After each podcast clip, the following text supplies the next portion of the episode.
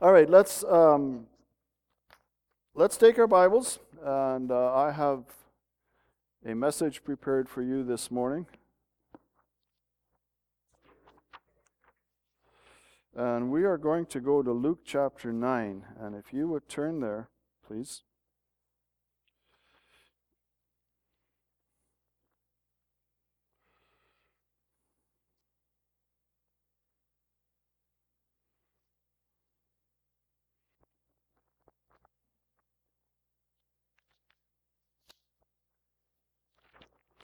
Luke chapter 9, and we will be reading, or begin reading there rather, at verse 57.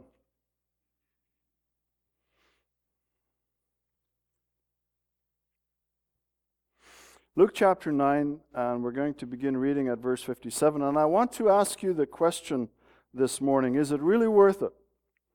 Is it really worth it to follow Jesus, or can we do better? Is it really worth it?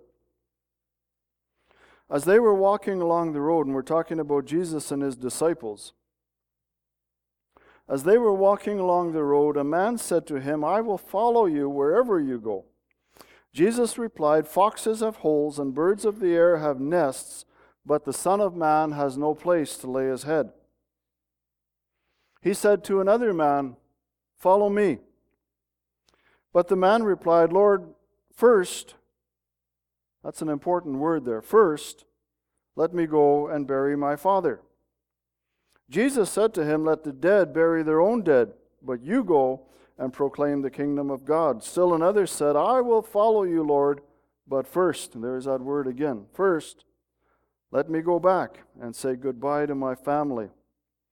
Jesus replied, No one who puts his hand to the plow and looks back is fit for service in the kingdom of God. Is it really worth it? A number of years ago, I, I served on the, the national board of our Baptist General Conference of Canada, and once a year we would have, usually in February, we would hold board meetings in, in the lower mainland of BC. Now, uh, the thinking was that they would get the rest of us guys off the prairies out of the winter and bring us down to what, when I lived in BC, we call that lower part beyond hope or lotus land and, and take us down there, and we would meet on the campus of Trinity Western University in Langley and, and um, get out of the snow. Although, frankly, I much prefer the snow and, and 30 below weather to rain and fog. But at any rate, so um, one year we decided uh, we'd saved up a little bit of money, and, and I thought, you know what? Uh, one of the guys that, that was part of that, the organization at the time could get deals on hotels. And, and so I phoned him up and I said, hey, can you get us a deal on a nice hotel in Vancouver? We'll bring Kathy along. And Kathy and I, we've got to fly down there anyway. And, and so we'll pay the extra airfare for Kathy and we'll stay a couple of nights if you can get us a good rate in a hotel. So he got us a really good rate at, at a five star, however many stars there are, hotel in Vancouver. It was a great hotel, like, like, and, and had a revolving restaurant on the roof right on the waterfront there, you know, right next to Stanley Park. Wonderful place to be. And we had kind of checked the place out when we found out when we were staying. We'd kind of checked the place out online a little bit and looked at the menu uh, that was in the revolving restaurant, and whoo, it was a little steep for you know we're a couple of hillbillies from no you don't have, can't have a hillbilly from Saskatchewan where it's flat. By the way, it's getting really stuffy in here. Would you turn those those are those air exchangers on? Gary, is that one on beside you there? Can you click that, flick that switch all the way over on high? Perfect.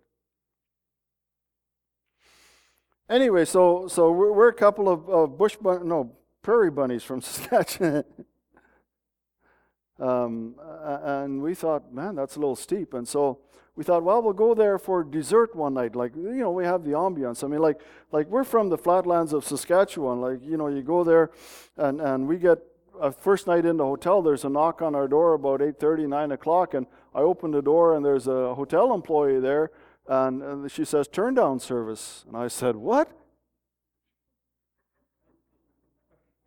And Kathy didn't have a clue what that meant, turn down service. I'd never had that in my life. When I go camping with Richard and Curtis and some of these other guys, nobody turns my bed down for me and leaves the chocolate on my pillow. And frankly, Richard, I'm glad you never did.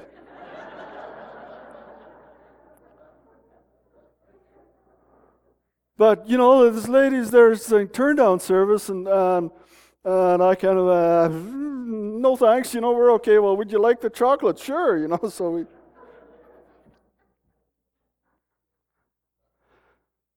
So now, now we're much more sophisticated. So we went when we went on this cruise um, with our kids here a year or so ago down in the Caribbean.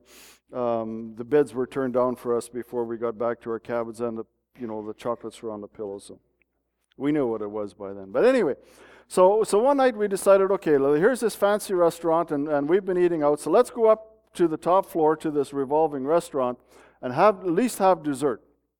So we did. Took the elevator all the way up to the top floor. And we stood at the doorway of this revolving restaurant, and they had a menu board outside, and we looked at that, and we looked at what it would cost just to have a cup of coffee and dessert. And, and we looked at that, and we figured out what it would come to. And we looked at each other and asked ourselves, is it really worth it? Is this something that we want to spend our money on? Like we had, we, we would have had the money to do it. Is this something that we really want to spend our money on? And so we decided against that, and we turned around, went back to the elevator, out the lobby, and asked the doorman at the big doors there, where's a cheap place to eat? And he sent us to some other place that was still too pricey. And uh, so we found a little basement joint and ate for seven bucks for the two of us. And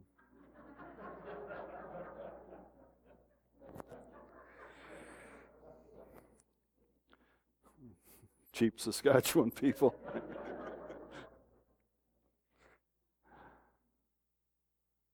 but sometimes you go somewhere and you ask yourself the question is it really worth it? And you may be able to afford it. But you ask yourself, is it really worth it? And we've probably all made purchases that we've regretted later. I used to have a habit of, of buying new cars. I wouldn't keep a car very long, and I'd buy a brand new car, and then a little while later I'd see another brand new car that caught my fancy, and so I'd pile one loan on top of another and a third loan on top of that. And we got ourselves into quite a little financial pickle that we thankfully got out of. But what about Christianity? Is it really worth it? We're expected to deny ourselves, to let Jesus direct our lives. We're expected that we're going to let Jesus take us places where we wouldn't normally go. And then at the end, what do you have? What do you have when it's all over? When you sacrifice your life, you give everything to serve Jesus. What do you have at the end of your life? Is it really worth it? Is it really worth it, or would we be better off walking away and living life as we see fit? Now, Jesus says if you're going to follow me, you can't look back. You can't keep looking back. But we do. And the reality is that we're, we're in between these two worlds and we get tugged back and forth. And sometimes what seems like a good idea turns into a big deal. Like this man who said to Jesus, Foxes, I will follow you wherever you go. And Jesus replied to him, Foxes have holes and birds of the air have nests, but the Son of Man has no place, no place to lay his head. In other words, if you follow me, you're probably not going to build up a lot of treasure on earth. Now, the Bible doesn't say it, but the man turned away from Jesus. That was just too big a price to pay. And so Jesus turned to another man and he said, Follow me. But the man replied, Lord, first let me go and bury my father. My dad's old. I need to take care of him. I have obligations. First, he said. See, Jesus wants first place in our lives. Sometimes we put someone or something else before Jesus. The man said, First, let me go and bury my father. And Jesus' response to that was, Let the dead bury their own dead, but you go and proclaim the kingdom of God. Still another man said, I will follow you, Lord, but first, first, Lord, before I follow you, First, let me go back and say goodbye to my family. And Jesus replied, No one who puts his hand to the plow and looks back is fit for service in the kingdom of God.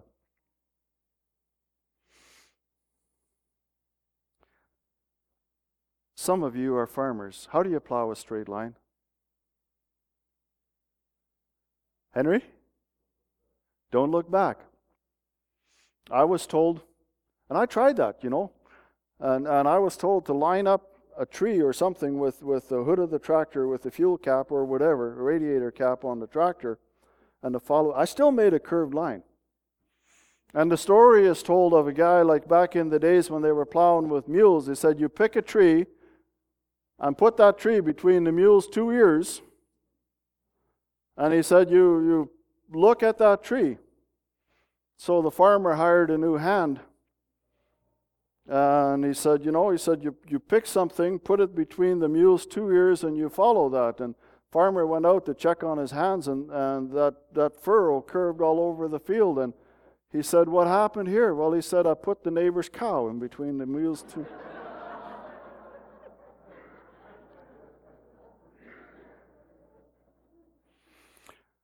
But if you keep looking back, you can't plow a straight line. And Jesus said, No one who puts his hand to the plow and looks back is fit for service in the kingdom of God. You see, we tend to look back all the time. And we often forget what is back there.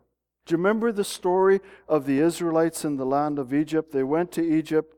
Jacob and his family, there were 70 people, seven zero people in all, went to Egypt. Later on, they're somewhere between one and a half and two and a half million strong. They're enslaved by the pharaohs. They're, they're making bricks. They're, they're doing menial labor and, and brutally oppressed. And they cry out for this deliverer. And so God sends them Moses. And after that whole series of plagues, they walk out of Egypt with Egypt's treasures, go through the Dead Sea, the Red Sea go through the Red Sea, out onto dry land, and where are they now? They're in the desert. There isn't a whole lot of McDonald's or Timmy's or, or any of those things in the desert. And so they started looking back. If you have your Bibles with you, turn to Exodus chapter 3. Exodus chapter, pardon me, Exodus chapter uh, 16, I believe it is. 16 and verse 3.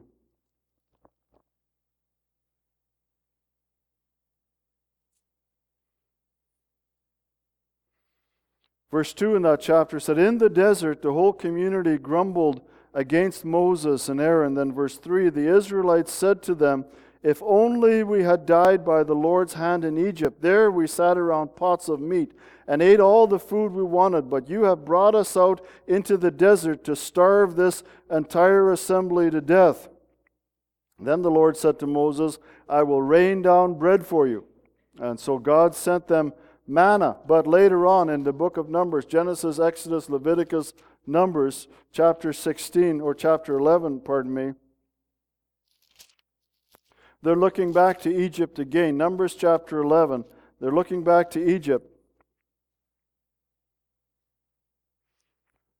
Numbers chapter 11, verse 4 the rabble with them began to crave other food. God is providing them with manna.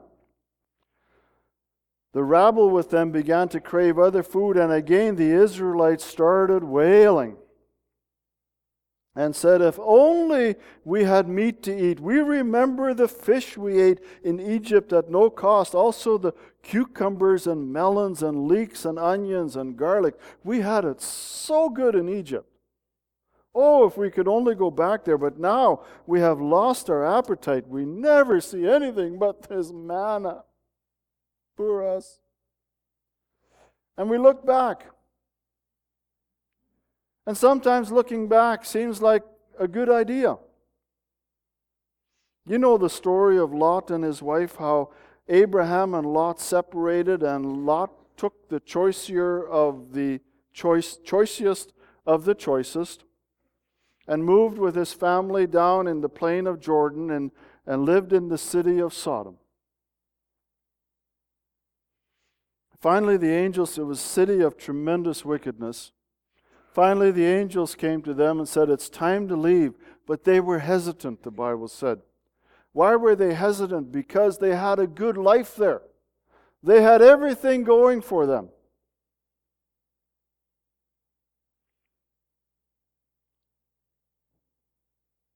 So finally they left. And you know the story how Lot's wife turned around and looked back, turned into a pillar of salt. One little kid heard that story in Sunday school and said, That's nothing. My mom looked back once, turned into a telephone pole.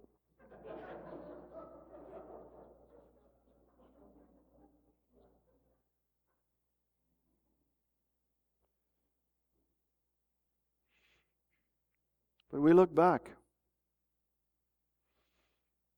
When I was in Bible college in Three Hills, Alberta, my first year there, I remember we had to go to, we had it was supposed to be uh, a day off, but it turned into a day of prayer meetings where we had to sit in pews for all day long. And I, I said to one of my buddies, who was a, I was a freshman, he was a senior, and I had just come out of trucking, and I said to my buddy, I said, you know what? I need to get out of here. I can smell diesel burning. And he said to me, You need to stop smelling diesel burning and start smelling souls burning in hell. So I went through three years of Bible school and I pastored for a couple of years. Then I wound up, but even when I was a pastor, every truck that went by, as I was driving down the road on the highway, every truck, I'd have to check it out in my rearview mirror. I knew what kind of engines those trucks had just by smelling their exhaust. I'd roll down the window. Oh, he's got one of those. And I kept looking back and I kept thinking of the money that I used to make, the checks that I used to get. And I thought, if only I could go back to that. I don't make enough money as a pastor. I should go back trucking again. And so I tried it out. I was a pastor. I thought, well, maybe if I could haul one load a day for somebody, maybe I could moonlight and I tried that, and it didn't work either. I looked back, kept looking back, and my furrow was getting crooked. And the reality is that this world has an almost irresistible attraction for us and for those we care about. And we need to live in this world without being of the world, but it's difficult not to have treasures on earth when that's all we see. You see, when Jesus says, Follow me, it's an adventure. You don't know where that's going to take you. You and I like to have things laid out for us for the most part. This year I lost my motorcycle, it's gone. But we've had the privilege, and I've had the privilege of making many trips down into the western and, and, and southern United States. And you know, I, have heard people say to me so often, man, I wish I could go on a trip like that. Well, you can. You know, and these were guys that already had motorcycles. I wish I could go on a trip like that. Well, just, you know, grab your gear and come along with us. No. Well, where are we going to sleep? I don't know. Where are we going to eat? I don't know. Like, where are we going to camp? I don't know. What's the weather going to be like? I don't know. Like, what if we break down? Well, I don't know. We'll worry about it when we get there. And it's, it's one of those things, and people say, well, that sounds like a really good idea, and it sounds like it would be a good time, but there's, there's just too many unknowns, and so I'm going to stay in Nipawin, and you can go down to Colorado or California or Utah or wherever it is that you go. And because you're hesitant, you know, we've had the privilege, uh, some of the guys here, and, and I have had the privilege of seeing some absolutely marvelous, marvelous sights.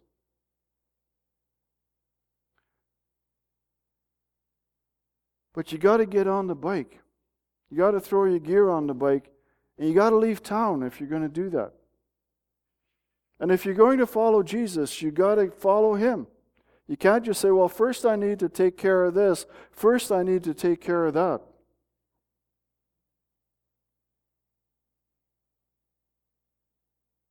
And Jesus doesn't mince a whole lot of words.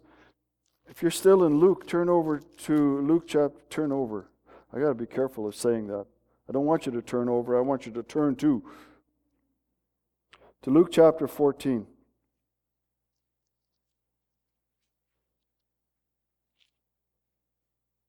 You see, for many people, Christianity is something that you add to an already busy life. It's like taking on a part time job or something. You add it to a life that's already busy. Luke chapter 14, verse 25, large Bible says, large crowds were traveling with Jesus, and turning to them, he said, If anyone comes to me and does not hate his father and mother, his wife and children, his brothers and sisters, yes, even his own life, he cannot be my disciple. And anyone who does not carry his cross and follow me cannot be my disciple. There's a cost involved in following Jesus. It's not something that you add to an already busy life. Following Jesus is your identity. It demands an entire reordering of Christ or of your priorities. Can you be a part-time Christian? Probably not. Lots of us try. I tried it for years. You're miserable. And so Jesus says, Suppose one of you build, wants to build a tower, verse 28. Will he not first sit down and estimate the cost to see if he has enough money to complete it? For if he lays the foundation and is not able to finish it, everyone who sees him will ridicule him, saying, This fellow began to build and was not able to finish. Or suppose a king is about to go to war against another king. Will he not first sit down? And consider whether he is able with 10,000 men to oppose the one coming against him with 20,000. If he is not able, he will send a delegation while the other is still a long way off and will ask for terms of peace. In the same way, any of you who does not give up everything he has cannot be my disciple.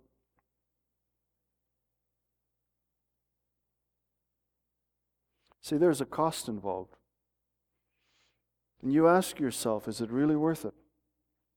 Is it really worth it? I think it is. Now, that's my own personal opinion, but let's see what the Bible has to say. We're going to, to start in Mark, we're going to go to Revelation, so um, page along with me. Start in Mark chapter 10. Is it really worth it?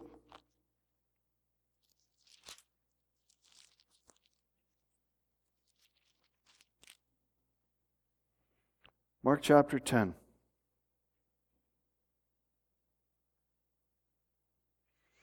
Verse 29.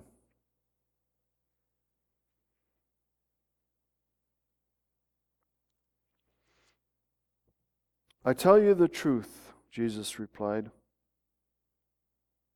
No one who has left home, or brothers, or sisters, or mother, or father, or children, or fields for me in the gospel, Here's the deal We'll fail to receive a hundred times as much in this present age homes, brothers, sisters, mother, children, fields, and by the way, persecutions, and in the age to come, eternal life. Is it worth it? I think so. Let's go to Revelation.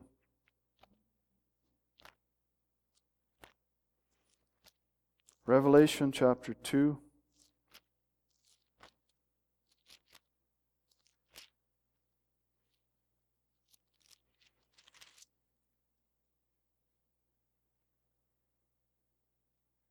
Let's start there at verse 7. Revelation chapter 2 and verse 7. He who has an ear, let him hear what the Spirit has to say to the, what the Spirit says to the churches. To him who overcomes, I will give the right to eat from the tree of life, which is in the paradise of God. By the way, the tree of life was in the Garden of Eden. So was the tree of the knowledge of good and evil. Adam and Eve ate from the tree of the knowledge of good and evil, and God turfed them from the garden so that they wouldn't have access to the tree of life. The tree of life disappears from the pages of Scripture, from Genesis until Revelation 22, the passage we read earlier this morning. To him who overcomes, I will give the right to eat from the tree of life, which is in the paradise of God. Verse 11. He who has an ear, let him hear what the Spirit says to the churches. He who overcomes will not be hurt at all by the second death. Verse 17 He who has an ear, let him hear what the Spirit says to the churches. To him who overcomes, I will give some of the hidden manna. I will also give him a white stone with a new name written on it, known only to him who receives it. Jesus is going to give you and me a new name. No idea what that is. I'm curious. I'm really curious because I know it'll be, it's not just, a, well, you can be Bob, you know. Sorry, Bob. or you can be George, or you can be Jim, or you can be, you know, I like, God is going to give me a new name and it's going to mean something. I don't know if my mom and dad realize the name they give me. I'm named after my grandfather, and we're named after Prince William of Orange, who was, who was the, the big guy in Holland. But, you know, my wife is named after the Empress of Russia, but my name means strong protector. Her name means pure one. Uh, I think they, they came out good names, but, but um, Jesus is going to give us a new name. Um, verse 26, same chapter. To him who overcomes and does my will to the end, I will give authority over the nations. Um, and then verse 28, I will also give him the morning star. Uh, chapter 3 and verse 5. He who overcomes will, like them, be dressed in white. I will never blot out his name from the book of life, but will acknowledge his name before my Father and his angels. Isn't that cool? Verse 12. Him who overcomes, I will make a pillar in the temple of my God. Never again will he leave it. I will write on him the name of my God and the name of the city of my God the new Jerusalem, which is coming down out of heaven from my God, and I will also write on him my new name. So Jesus is going to have a new name. We're going to have a new name. Verse 21, same chapter. To him who overcomes, I will give the right to sit with me on my throne, just as I overcame and sat down with my Father on his throne. He who has an ear, let him hear what the Spirit says to the churches. Then to chapter 21, second last chapter in the Bible. Chapter 21, verse 3. And I heard a loud voice from the throne saying, Now the dwelling of God is with men and he will live with them. They will be his people, and God himself will be with them and be their God. He will wipe every tear from their eyes. There will be no more death, or mourning, or crying, or pain, for the old order of things has passed away. Verse 22, same chapter. I did not see a temple in the city because the Lord God Almighty and the Lamb are its temple. The city does not need the sun or the moon to shine on it, for the glory of God gives it light, and the Lamb is its lamp. The nations will walk by its light, and the kings of the earth will bring their splendor into it. On no day will its gates ever be shut, for there will be no night there. The glory and the honor of the nations will be brought into it. Nothing impure will ever enter it, nor will anyone who does what is shameful or deceitful, but only those whose names are written in the Lamb's book of life. Then into chapter 22. Then the angel showed me the river of the water of life, as clear as crystal flowing from the throne of God and of the Lamb down the middle of the great street of the city. On each side of the river stood the tree of life. Here it is again. It disappears in Genesis chapter 3. Here it is in Revelation 22. On each side of the river stood the tree of life, bearing twelve crops of fruit, yielding its fruit every month, and all the le- and the leaves of the tree are for the healing of the nations. No longer will there be any curse. The throne of God and of the Lamb will be in the city, and his servants will serve him. They will see his face, and his name will be on their foreheads. There will be no more night. They will not need the light of a lamp or the light of the sun, for the Lord God will give them light, and they will reign forever and ever. The angel said to me, These words are trustworthy and true. The Lord, the God of the spirits of the prophets, sent his angel to show his servants the things that must soon take place. Is it worth it? Is it really worth it? Yeah. And how do I know it's going to turn out that way? Because Jesus rose from the dead. That's how I know this is true. If you can disprove the resurrection, it all crumbles, falls, done, dust. But because Jesus rose from the dead, I know that it's true.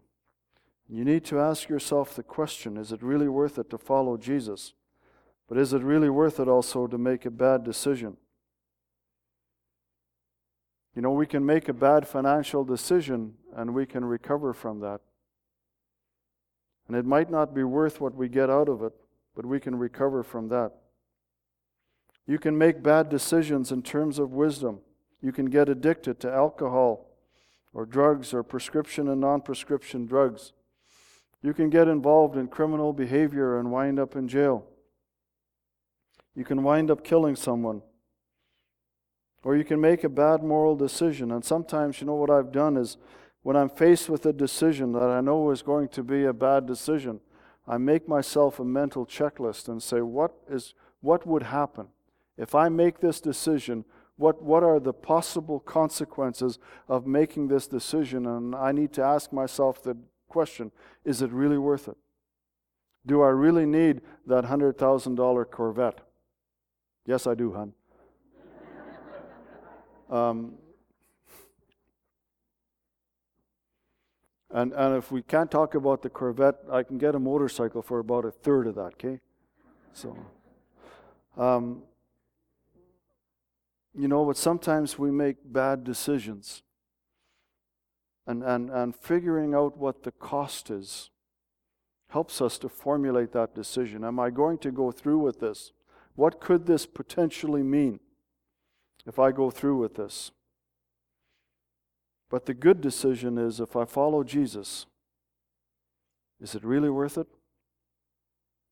Is it really worth it to give up everything on this world? Jesus said, if you don't put me first, don't first me with something else. He said, It's me. And the guy said, Well, first let me go do this, or first I want to do that. Jesus said, No, it's all or nothing. You want to follow me? Follow me. And let me worry about this other stuff. Is it really worth it? I think so. Now, talk to me in 30 or 40 years, or, or whatever many years I'm going to be around, because um, I'm, I'm hoping that we'll have this conversation when we're in heaven. And, you know, was it worth it? I think so. Hey, I think it'll be worth it. Lord Jesus, thank you for going there ahead of us. You told us that you were going to prepare a place for us so that we can, when you come back, you would take us to be with you. Father, I really think it will be worth it all. So please help us to run the race, to live for Christ, to follow Him wherever He takes us, to meet you and to spend eternity with you in glory. Now may the grace of the Lord Jesus Christ, the love of God, and the fellowship of the Holy Spirit be with us all. Amen.